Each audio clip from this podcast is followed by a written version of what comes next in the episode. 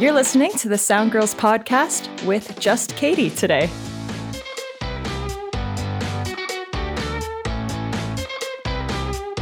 Today's interview features Darcy Proper. Darcy Proper is a four time Grammy Award winning mastering engineer whose work has covered everything from vintage reissues to cutting edge immersive audio releases. She has had the pleasure of working for international artists such as Johnny Cash, Dave Brubeck, Tony Bennett, Steely Dan, The Eagles, Ozark Henry, Porcupine Tree, Peter Maffay, David Garrett, Jane Ira Bloom, Blind Guardian, and Helloween, just to name a few. Her career started off in NYC, followed by a 14 year stint in Europe, and now she's returned to the US and looks forward to continuing her work here, closer to home. Hey, Darcy, welcome. Hey, Katie, nice to be here. Ah, so good to be here with you. Now, where are you at right now? I'm sitting at Valhalla Studios, New York, in Auburn, New York, which is in the central part of New York State. So, so not in the city, but in the Finger Lakes area. So this is this is where you go to work every day. This is where I go to work every day. Yeah. And my commute is six minutes long. Oh, that's nice. Yeah, it really is. Yeah. that's like the ideal life right there. Yeah.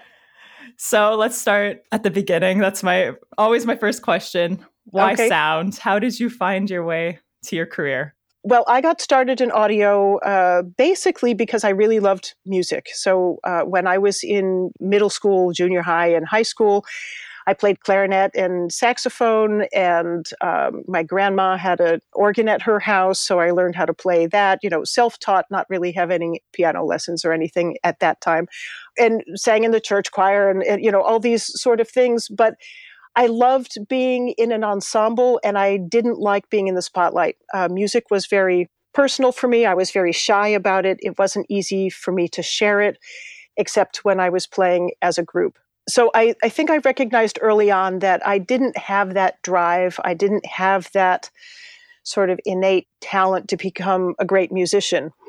So I didn't know where any of this would lead, but I was I was good in math and science, uh, good in school generally, and uh, our high school band used to put on a rock and roll show uh, every year to fundraise for the band, you know, for new uniforms or new instruments. You know, some of the larger instruments were too expensive for, for people to, to buy, you know, on their own. So the, the, the band itself had some that, that the students could use to learn how to play them.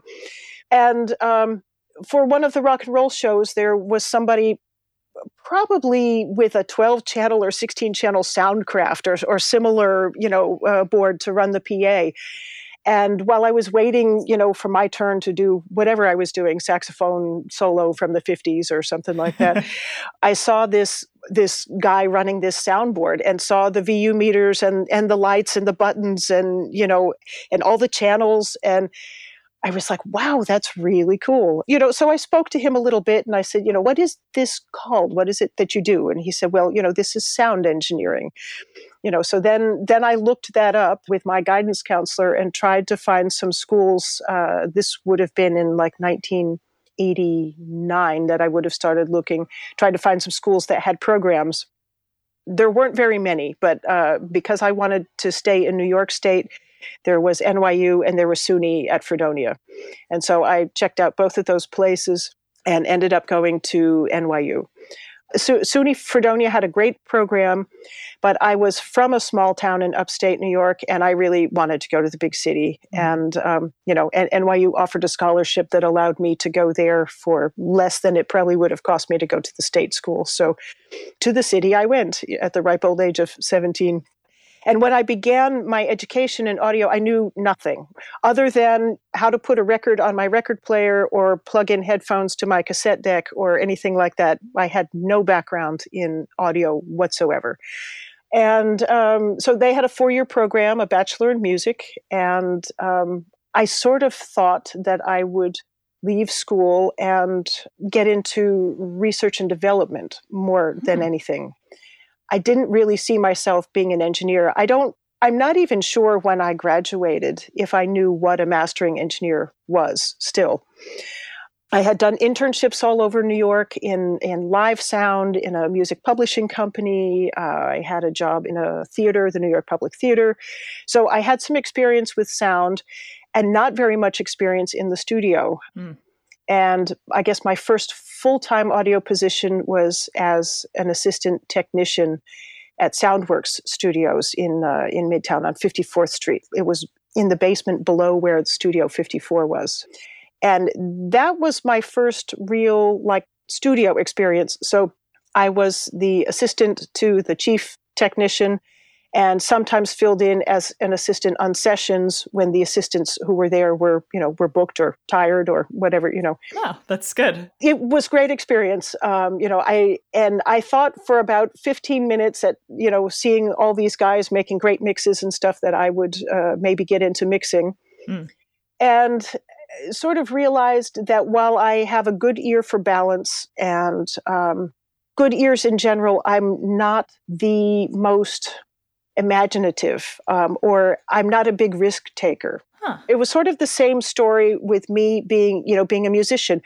I'm a good musician. I can read well. I can play well but it's not inspired. And if you you know if you work with somebody who is a really inspired mix engineer you know this this is half of what makes the music.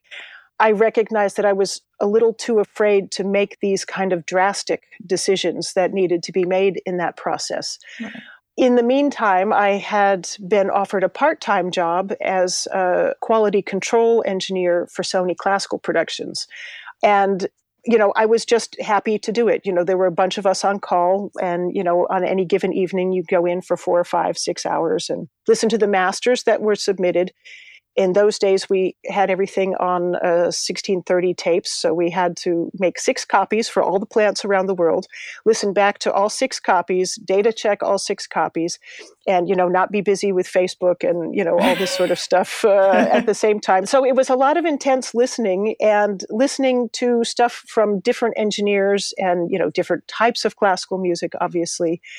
And um, just the ability to sit down and listen without distractions and to begin to quantify what you're hearing.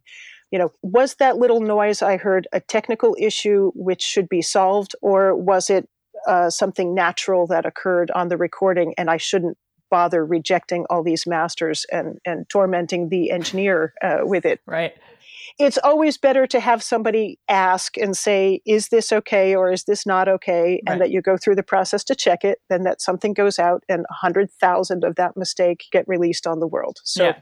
you have to take that risk. You have to risk having your head bitten off and, you know, and, and do it. But, you know, with practice and with listening, you begin to be able to really quantify what you're hearing and the things that you feel are problems are probably truly problems and, and should be resolved before they go out the door. Right. But that ability to sit and concentrate and listen and quantify what I was hearing, that was probably the job that is most responsible for my evolving into a mastering engineer. Um, I quite liked it and I was able to do it. And I was an assistant engineer eventually on classical recording sessions, which was amazing, you know, to um, literally kneel at the feet of Placido Domingo because I was adjusting his headphone levels and stuff. I was, you know, on the on the little headphone box at his feet when he takes a breath and starts singing. I mean, that you know, that's something I'll never forget. So after evolving from QC into uh, assistant recording uh, engineer and editor, um, I also started doing some remastering work, which is you know going through the catalog first for Sony Classical later for some of the other labels for Sony. And um, so probably this reissue work was the first mastering work that I did. That eventually evolved into, you know, what we call frontline mastering, so mastering for new productions. And um, I had a very early interest in surround sound and was quite fascinated with that. Know, that's now evolved into immersive, of course so ended up working on a number of really interesting productions just because there were not that many people who were interested in working in surround at that early stage. And i think that sort of sums up my career path. I worked for sony for 15 years. Um, i then got an offer to go work in belgium and did you know just uh, things were going on in my life that i thought okay this is this is a good moment to try something new go somewhere else. I expected to be there for I thought maybe two or three years, and then of course I'd go back to New York, which was the center of the universe, you know. Yeah. And uh, in the course of those three years, met a Dutch guy who who was also working in Belgium, And then we ended up moving from Belgium to Holland and uh, becoming partners in a historic studio. And then two years ago, uh, in August, just about six months before COVID hit, we moved back to the United States. And here we are now. So now I'm now I'm at Valhalla Studios, New York, in Auburn, New York. That's a very good way of making a long story short. That's perfect. You hit all the points. oh my god, you it all caught my ear because it's. I, I think it's so interesting that you um kind of sampled everything and sort of analyzed is this for me before you found your path. I think that's really interesting because people maybe have this suspicion that they should just know what they want to do. Yeah, um, I mean, for me, it definitely wasn't the case, but I will say that things just sort of naturally evolved. I wouldn't say that it's pure luck or any anything like that. I, I think that if you're honest with yourself, you know, you'll eventually find the right path. That being said, I will say that there are about a hundred times a day that I sit here and question whether this has been the right path. Wow, really? There's some days I think, yeah, you know, a, a, good old math and science career in a laboratory sounds really good right now, you know. Yeah. but yeah, I mean, I think with any creative field that you work in, you know, you have you have your highs and lows, and um, mastering is interesting because there is a level of creativity involved in it, but it's really about fostering the tone and the message of somebody else. Yeah. So I can be creative in how I achieve that goal, but I always have to be tuning in to the message and the intention of the artist. It's not my message. Right. I am the messenger. I am helping to convey that to the end listener. And I want that message to come across as strong as possible. So it's a lot of time spent trying to put myself in the position of the listener. How are they going to receive this? And in the position of the artist, how do they intend to deliver this message? Right. And I think with creative work that's like that, you're not necessarily free to do exactly what you want because you have to keep in mind other people's sensibilities. Um, it can take a lot out of you. Mm-hmm. Sometimes the rewards are huge. Um, you feel like you've done a great job for somebody and they love it and the listeners love it and it's all good. And then there are other times when it's a struggle where maybe for personal reasons I'm having a hard time tuning into to this message. I'm I'm not quite getting what they want or maybe there are technical issues, uh, you know, I mean any of us dealing with technology know how that can really bite you in the rear yeah. from time to time. but um, I would say in general I have ended up in a field that that suits me well. So Oh, good. I think um, the sound world seems thoroughly rewarding, but also like there's a hell of a lot to learn.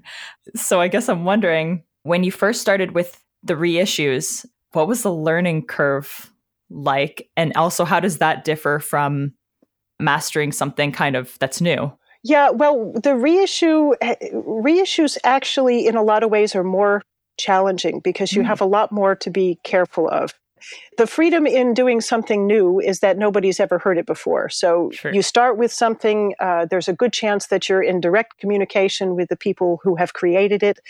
That allows you to make decisions, but it allows you to uh, to change things as radically as they want to. Um, you can immediately get some feedback and ask some permission about trying new things and, and that kind of thing without uh, nobody as a listener has heard it before so whatever it is that you create will be the standard for that album. Right. Now that is also quite intimidating in a certain way. It's like you know we're, we're setting the bar now for for what this album will be for generations to come and we can hope that people will be interested in generations to come. Right. Um, with reissues you're dealing with material that first of all has proven itself long enough that somebody's interested in reissuing it. So it still has an audience. And usually the purpose of the reissue is not to completely rework the album, but to take advantage of the new technology that's available to make the best possible version of that original album. Right. So there's a lot at stake. You know, first of all, clearly it's a well regarded album. If you've been asked to reissue it, somebody loved it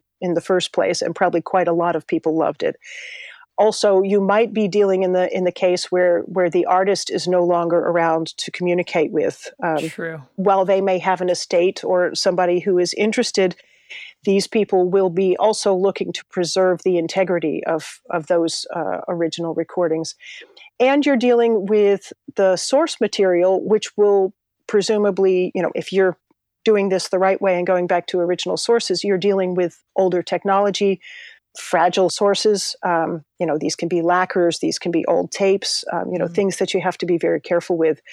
So, what I loved about doing it was I got familiar with not just music, but technology that predated me by decades. Um, so it was an amazing education as I worked, plus being taught the sensibilities through these generations of music. You know, what should this kind of music sound like? Uh, what should be our sonic goals for this? And um, I found that really fascinating and trying to find the way to improve the listening experience for the end listener using the new technology, but paying respect and um, being aware of the beauty of the original is is really that tightrope walk that you perform when you're when you're working on reissues. Right. Wow. So like who were you working under in that during that process? a number of producers that worked for uh, for Legacy, the the label. Um, I did a lot of Broadway uh, cast recordings with Didier Deutsch. Uh, Michael Brooks did a lot of historic uh, reissues. Uh, Al Quaglieri, Bob Irwin. Um, Bob Belden. There, you know, there were a, an amazing group of people, uh, Nedra Olds-Neal, who worked for Legacy as producers who would farm this catalog. And I learned a lot of this starting at back at Sony Classical, where I also worked with a producer named Andrew Kazdin. And he was an engineer as well as a producer, but he had not stepped into the age of working on a digital workstation. So my first sessions were with him. He was an older gentleman even then. I would guess when I was working with him, he must have been about 70. Wow. So he knew all of the older technology very comfortably and he he wasn't really far out of date. I mean he you know he was very facile with computers and that kind of thing but he just he wasn't really interested in learning the ins and outs of uh, a digital workstation. We were working on sonic solutions uh, in those days. So he taught me a lot of the rest of it and um, we started working with digital consoles as well early in our work together. And this whole digital console business was relatively new and connecting everything uh, was quite uh, cutting edge. So every day as that new room went up, there was an issue that had to be solved. So every morning we would come in, be ready to start at nine o'clock, and uh, by 10 o'clock we might actually be working. And then I would have to give Mr. Kazdin a report for what caused the delay. and I will never forget his one rule was yeah, if you've made a mistake, you know, fess up and don't try to BS your way through it, you know, own up to it and don't ever make the same mistake twice. So there were times when it really wasn't me. You know, yeah. there was an amazing technical team there, and uh, you know, sometimes all four of them would be scratching their heads trying to solve the problem that always made me feel really good. Yeah. it's when they come in and go, "Oh, yeah, you had the mute button on." That you know that you really feel the donkey ears uh, uh, sort of right. sprout out of your head. I would go in and report that I had been stupid for an hour, and it took me that long to figure it out, and then we would move on and do our session. Oh my God. It, it just makes me so happy to hear about people's mistakes in the beginning of their career or even later in their career because I mean, I'm a student, so it's like uh, it's good to know that it's normal and it's expected. That's actually something that I think is really important for people to know. And, you know, without getting too much on the gender soapbox or anything, I think it's something really important for young women in particular to know, or maybe not specifically young women, but people who tend to be a bit sensitive and introspective, you know, wh- mm. whatever gender identity that might embrace. And the important thing to remember is that when you are new in any field, this isn't just audio, you will make mistakes and you will make those mistakes because you are young and inexperienced. Right. You won't be making those mistakes because you're a girl. It doesn't mean that you're stupid. It doesn't mean that you're hopeless. It doesn't mean that you should choose a different field. You know, it means that you're young and inexperienced. And how you cope with those mistakes, what you take away from them, and how you move forward will make the difference between continuing in, in that field or not. I know that I'm very hard on myself, and I still am, and it takes a lot out of me. And I'm not saying that you should brush off your mistakes because obviously you can't keep making the same mistakes and, and you need to learn from them and you need to be hard on yourself in order to get better. On the other hand, you shouldn't let it cripple you. So don't let that self doubt get inside your head and blow things apart from the inside out. You will face enough criticism from the outside world to be character building. You know, trust me. yeah. So you have to, uh, you know, you have to try to foster that confidence in yourself and just the faith that the mistakes you're making are normal. The, the reason why uh, Andrew Kazdin was so patient with me in you know when i was young and stupid is because he had been there he'd seen generations of engineers be there and grow and get through it and we we're always new at something you know i'm now um, God, I'm scratching my head with uh, with data networking, audio networks uh, for working in the new immersive formats and that kind of stuff. Yeah. It makes my head hurt. It's a normal thing to make mistakes. It's normal to be, you know, when you're new at something. Watch somebody learn how to skateboard. Yeah. Oh my God. Yeah. At least audio is forgiving when you. yeah. at least your bones are intact. your bones are intact when you're learning. So yeah. Yeah. That's this is very reassuring. I mean, to me personally, and I'm sure to anyone listening. I'm kind of curious uh, because you're working with an artist's intention. Do you remember a particularly interesting or colorful way an artist expressed their intention that you had to interpret and reflect in your mastering work? Well, I would say Oh, there, there was kind of a an interesting story, um, mm. and and this is sort of a warning that um, certain terms are in the ear of the beholder. And as an audio person, very often you have to keep in mind the perspective of the person who is speaking to you to, in order to really understand what they're saying. Right. So I worked on an album for an artist in Europe. And he and his band, uh, essentially a duo, were really big in the 80s, like the mid 80s. Now, I wasn't in Europe then. I moved to Europe in about 2005. So, about the time that I was in high school and college, these guys would have been really uh, popular in Belgium, particularly in, in the Benelux uh, market. So, they made a new album in, I don't know, let's call it 2006. I can't be sure about these, these dates. But he came to me, they brought me the stuff they had mixed to analog tape because they wanted it to have the tape sound so they told me they were looking for a vintage sound. Mm. So I get to work and I, I work on the album for the day and I send the references and I'm like, yeah, I got this. I nailed it. You know, I got this this nice, you know, kind of 60s uh, vibe, you know, taking advantage of the tape and, you know, not too hi-fi, but, you know, nice and rich and, and all of this. And uh, the artist listened and he comes back to me and he said, I think I get what you did, but he said, I didn't mean vintage like 60s. I meant vintage. I meant vintage me. so he meant vintage like the 80s, which has a very different sound than vintage 60s. Uh, so yeah, so I did that one over again, and I thought, okay, note to self: when somebody throws out a term like vintage, maybe check what era you know this is referring to, uh, for example, or um, I worked on an album that was very acoustic, very intimate, mm. primarily just acoustic guitar, a couple of uh, percussion instruments, and uh, a man with a very compelling voice. So I kept it very acoustic, very, you know, very much in the vein that it was with, you know, a few adjustments to EQ and that kind of thing. Mm. And I thought, yeah, I've nailed this and then I got the comment back from the producer, well, yes, it sounds very much like what it is, and we, we want it to be a little bit scary. Oh. And I thought, now I don't quite get this. So I started playing with it, and instead of keeping this very purist approach, I did some some things with a limiter and, and that kind of thing.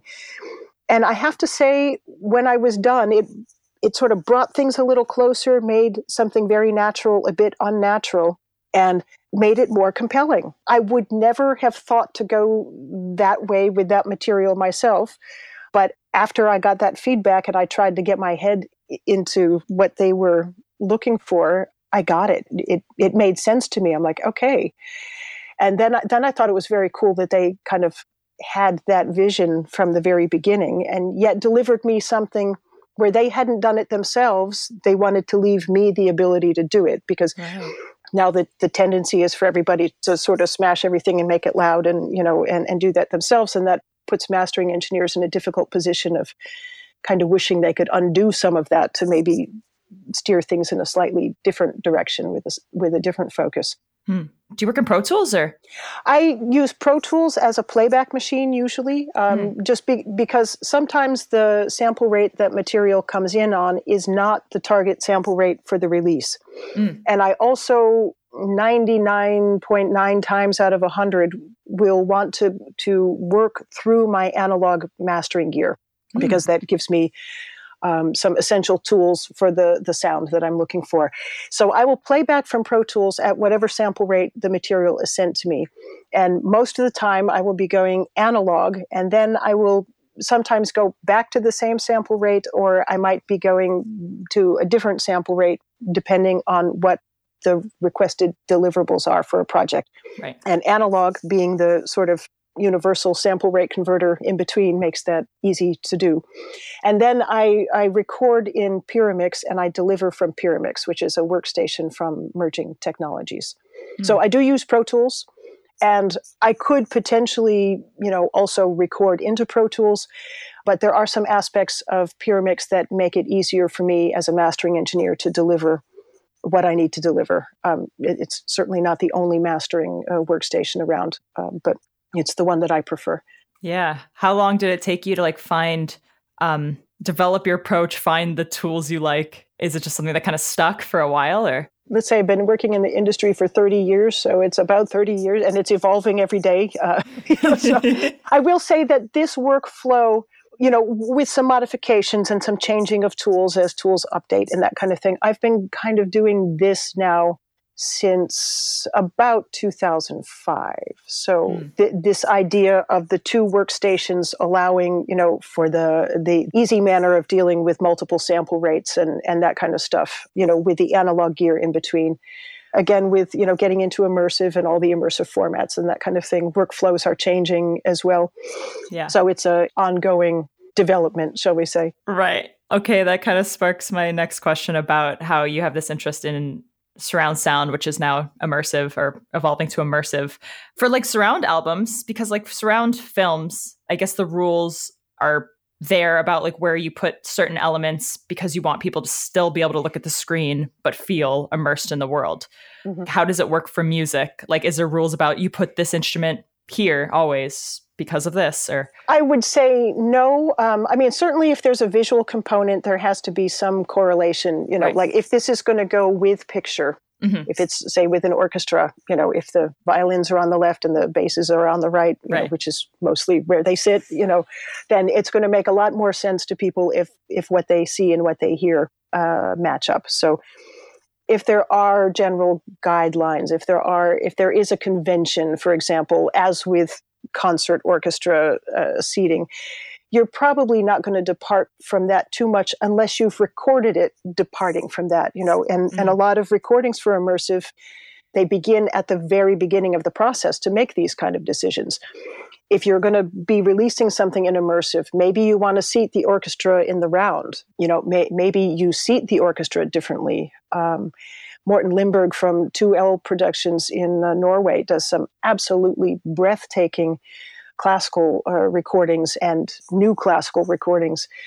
And he works very much with the composers and the orchestras and the conductors to figure out how are we going to seat people uh, around us because then then you can have the freedom to have things in un, in non-traditional positions and still have them make sense because all of the crosstalk from the microphones and that kind of stuff and what gets conveyed will make sense. You won't have right. crazy phase issues and that kind of stuff without getting too technical about it. Mm. With uh, with music that's entirely artificial, like uh, electronic dance music or what have you, if there is no natural environment. Um, you can kind of do what you want, you know. And I think that's the beauty of the format. You can make it as flashy and fancy and, you know, fly things around, uh, you know, if you want to, or you can make it as simple and compelling as um, I worked on a Lori Lieberman recording where it was her and her acoustic guitar and a cello, and you, we don't fly any of them around. She just, you know, she she sings and the instruments are there and it's gorgeous and it's all around you and you feel like you're in that space.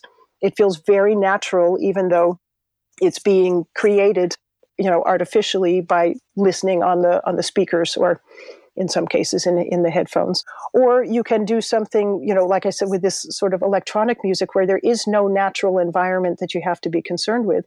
And then, you know, you can do whatever you want. You know, you can flip things around, you can move things around, you can run them around through space. The only important thing is that it still serves the music. Um, it's really easy when we work with a lot of technology to let the tail wag the dog and the technology starts determining you know what we do oh this would be fun and this would be great you know yeah. uh, but it doesn't necessarily convey the message of the music best right. so for that reason there are probably some guidelines you know you wouldn't typically put the kick drum up in the ceiling and the you know the sparkly percussion and the harp down by the floor you know. Right. you wouldn't typically fly the bass around or something like that you know. So there will be certain things that you know just for the sake of getting the message of the music across and letting the you know the, the human brain really comprehend the music rather than just be wowed by the technology you you will probably just naturally follow certain guidelines. Right. Yeah no that makes a lot of sense. So you're particularly interested and I guess you have been for a while interested in this how immersive music can be. Why? Why does that draw your interest and like what is your hope for the future in that regard and how it affects your mastering? I can't say what got me excited about it other than to say that it just sounded cool. You know, it's just a cool experience, you know. Yeah. Um, we experience sound in three dimensions all the time and that is what immersive audio is we're just trying to represent you know a, a sonic event a musical event in my particular case in a three dimensional uh, environment the way that we hear naturally. So, you know, we've all gotten used to listening, you know, in mono and stereo and our brains have learned to make a pretty good translation of, of that into some kind of a 3D image that, that we accept and feel immersed in. But we're not truly immersed in it. And that's the cool thing with, you know, first it was surround, where, and when we're talking about surround, we're talking about around you on one level. So, you know, let's call it ear level, and you've traditional surround is 5.1 so five speakers around you three in the front two in the back and an LFE. And now with immersive, we're adding height to that. So, you know, there can be, depending on the format, there can be any number of speakers, you know, above and around you. And uh, uh, the Sony format also has uh, speakers lower, so below the, the floor, because that is represented in a headphone uh, kind of environment. So, um, the representation of music in this to keep using the word immersive in this immersive manner what just for me was very exciting. Um, and um, there just wasn't any reason not to to try working in it you know? Um, i was fortunate enough to be working for sony music studios then. There was a great tech department there there was you know plenty of equipment there. Every you know i had the facility uh, and and the interest to do it and and the support of management and the the studio team there to be able to do it. And it just excited me you know. And even after i left uh, sony and was working more in the you know a more practical world you know no longer on salary having to earn my keep uh, kind of thing still the what I learned and how I'd gotten started, uh, I could build on that, and um, it's just exciting. You know, with with any new technology, uh, there are real teething pains. Uh, what's going on right now with um, people getting involved in Atmos, Dolby Atmos for music production. Uh, there's Auro-3D, which is a channel and object based, but began as a channel based format when I was introduced to it. Mm. Um, there is the Sony 360 format, which is at the moment entirely a headphone format, but it's based on a particular speaker arrangement. Right. You know, with all of this, you are using new software. Uh, object based uh, formats require a lot more head scratching on the mastering side of things uh, to try to come up with a workflow that allows you to still work in a musical fashion. Right. Technology makes everything possible, but we can't lose sight of the music, you know, in the first place, and that is sort of the challenge right now with the object-based formats. Hmm. But when when you get great results, and you know, and you can sit back and listen to what you've done, and just you just go wow you know and you get the the goosebumps then um, you know that that's why I took an interest in it, and that's why I do it. Wow, that's it's going to be exciting to see like those few huge albums, like the landmark albums that are going to represent like this kind of when we get over the teething pains when yeah. someone takes us out of yeah. it and it's going to be that album or two that's just like people are going to be like holy crap yeah. where's this been yeah as new artists are conceiving of their material with you know with these immersive soundscapes in mind then the technology and the music are working absolutely you know all oars are rowing in the same direction and right. you get you can get some amazing uh, sonic experiences musical experiences from that yeah that's really exciting darcy what does um what does like a day at work or like a week at work look like for you like when you're for example taking on some new project what would that look like well, up until school went back in session, you, there was just a sheer panic uh, just about every day uh, trying to get my 10 year old through his school day um, and get any work done. But blissfully, we're, you know, we are on the other side of that. And in, in any case, it's summer. So now a typical day looks a little bit more like it used to. Um, right. Basically, before a session starts, there's a lot of communication that has to happen with the people involved most of my sessions are still not attended. I've had one attended session now in two years. That was a couple weeks ago, and boy, did that feel strange.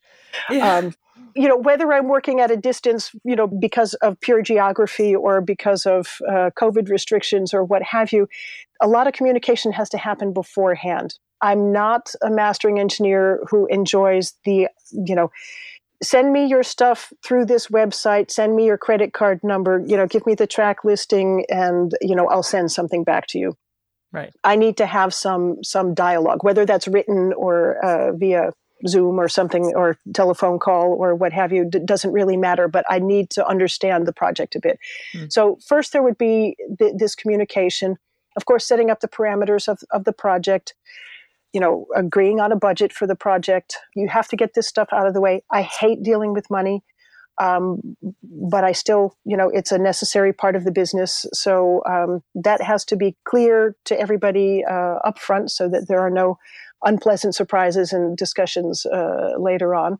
But once all of that's out of the way, you can be thinking about the creative side of things. When the session starts, I, you know, the creative, glamorous side of mastering is probably only half or maybe a third of the work. You know, this communication, coming up with a workflow for the project, downloading files, getting your system set up. Uh, so when I have the files uh, in my Pro Tools system, which I use for playback, you know, I I like to work in album order. I like to listen a bit and figure out, you know, what's the beginning, middle, and, and end of the story. Mm. I need to figure out, you know, where where I think I want to go and start working in that direction, and then then I'll start experimenting with with the gear to figure out, you know, okay, am I getting what I want? Will I be able to achieve something coherent for the entire album? You know, I talk a lot about albums. I do singles also, but I really enjoy working on albums. So right. most of what I'm talking about would be an album workflow. And then, um, yeah, once I think I've got something that's working, I will, um, you know, I'll I'll start running through the songs, and each song gets adjusted separately but paying in mind the the songs that have been adjusted before that, you know, mm-hmm. which is why I like to work in album order whenever possible. If somebody later decides after they hear it that oh, maybe swapping these two songs around would make the album flow better, that doesn't usually change the world. But I like to have an idea when I start, you know, what the concept is for the album, how how the artist is seeing this flow from start to finish so allow each song to shine in the way that it needs to shine, but still sound like it belongs to a coherent work. Right. And then um, probably a good, you know, if I'm working on a typical album of 10 to 12 songs, um, I would say that's about it's a good six or seven hours of, of work you know really paying attention really getting into the details really you know doing some experiments the first song might take two hours you know the next song will be faster and then right. they will go faster you know after that as i a have something to compare to and b have kind of figured out that whole the, the workflow um, right. and then my favorite part is putting the album together. So i you know i now have these separate tracks and uh, then i hang those together in the uh, in the workstation that i've recorded into. And, you know, that's where I can set the pauses and see if there's any interesting way to make the transitions and that kind of thing. If there's one drawback to playlists, it's that uh, that people are not making the kinds of cool transitions from one song to the next that totally. they used to do. That I find such a shame uh, because, mm-hmm. of course, they will get pulled apart and you'll have some bizarre remnant on, of a crossfade at the end of one track and something bizarre at the beginning of the next track. Uh, but my feeling is that's the risk the listener takes when they don't listen to your whole album. Yeah. Which is easy to say because it, it's not my album and it's not my name going on it. So um, but it, that's one aspect of the way we are listening now with streaming that I find a bit of shame. Yeah. But having hung it all together, then it's time to generate the actual masters. And this is where we get into the glorified secretarial aspect of mastering. So the, the fun work with the EQs and getting the sounds and all of that is done, but the job is not over. Um, it's about adding, you know, track IDs and, and, and file divisions and adding ISRC codes and then rendering those out in whatever file formats, uh, whatever master formats are needed for uh, you know for the pressing plans, for vinyl cutting, for digital distribution, and and that kind of thing. And then quality control is, um, which is where I started, right? so, so, long ago. You're good at that, yeah. yeah, is listening back to all of those masters. So um, every time you generate a new set of files, there's the potential that there's a bad sector on the hard drive that it gets written to, or you know um, any number of things that can can happen that could corrupt that data in a way that would be audible. Right. So each master should be listened to from start to finish uh, to check that nothing has happened in that process, because anything generated from those masters further downstream would also contain any of those errors. So um, that generation of masters and QC is the really is sort of non-glamorous side of uh, not not that any of it's particularly glamorous. It's but. glamorous EQs and compression. Oh my god! Don't get me started. yeah, but that uh, that that part of it, you know, you can make the best sounding record ever if you don't get it to the pressing plant or or for digital distribution in a in a way that is not broken. Then um, nobody's ever going to work with you again. They're never going to hear that album the, in the beautiful way that you created it. So that aspect of the job is just as important as uh, totally yeah. as being good at the creative side of it. Yeah, that's enlightening. I think a lot of people just think the artist recorded it, someone did a quick mix, and then they hear it. They don't realize there's a lot of work that goes into the music we listen to in a playlist. Shame on us. Shame on us. Oh, this is really fun. And we're coming up on our um the time limit where the editor will wring my neck for okay. Um, but i like to always kind of end um, i know you talked about the the young and stupid advice which was fantastic and very um, important to hear. But do you have any um, big zinger all-encompassing advice that you would give to someone considering this career? Uh, don't do it. Um, run. I, I, run run. There's got to be something else uh, no. Um, I think I would go if I'm going to give advice because I, I will say, you know, I'm I don't feel well equipped to be giving people big advice on how to run their lives because you know I'm sorting mine out on a daily basis. What I can say for aspiring engineers and even you know experienced engineers who may have realized this along the line, um, it's not about the gear it's about the music. Or you know if, if, you're not working on music it's still about getting the message across that you know the the uh, the technology is a means to deliver a message.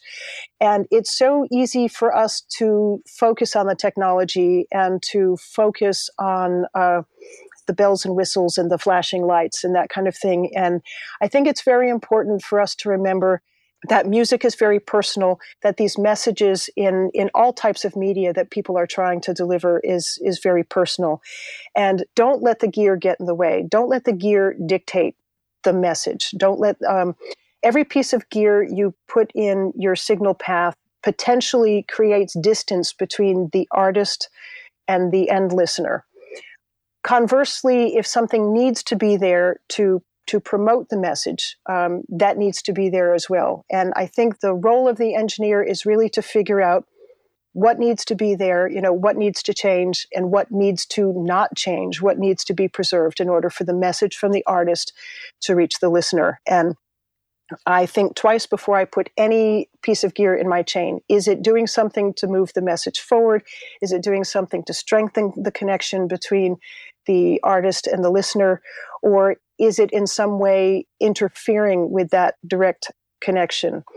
And I think if we all keep that in mind when we're working, we will make better sonic decisions. Um, you know, rather than letting the tail wag the dog, rather than letting the gear dictate how we do things, we will let the message dictate how we get there and make that path between uh, artist and listener as short as possible. Wow, wonderfully said. That's uh, that's great advice. I uh, I just want to promote really quick. Um, two really good resources that I checked out before talking to you. Uh, one of them was kind of more focusing on mastering, um, like and actually the process. So that's the mastering process with Darcy Proper. That was a a little excerpt of a seminar you did with Michelle uh, Pettinato. Oh yeah, so yeah. that was wonderful. That's on the Sound Girls YouTube channel. And uh, Jett Galindo did an interview and profile on you called uh, When Music and Science Collide, and that's available at uh, soundgirls.org. And that I thought was more kind of personal, covering your journey and you know how you got to where you are now. So I uh, thought those are really great resources, and I really recommend them. Yeah, both both Michelle and Jett did uh, you know did me a huge service uh, with uh, with both of those. I mean, Michelle is such an amazing powerhouse in in the live sound industry and and uh, as it turns out, such an amazing educator and inspiration uh, as well. And uh, Jett is a very talented uh, engineer, also mastering engineer, and um, it was just lovely to talk to. And we talked for so long she had so much information that she had to sort through to to come up with something that made me sound intelligent and i thank her for, for all of her efforts on that behalf oh darcy this is so much fun thank you so much for taking the time um, it was a blast. It was super enlightening, and you're great. Thank you. It's been a pleasure to meet you, and uh, this has been really a great time. So, and thank you for inviting me. My pleasure.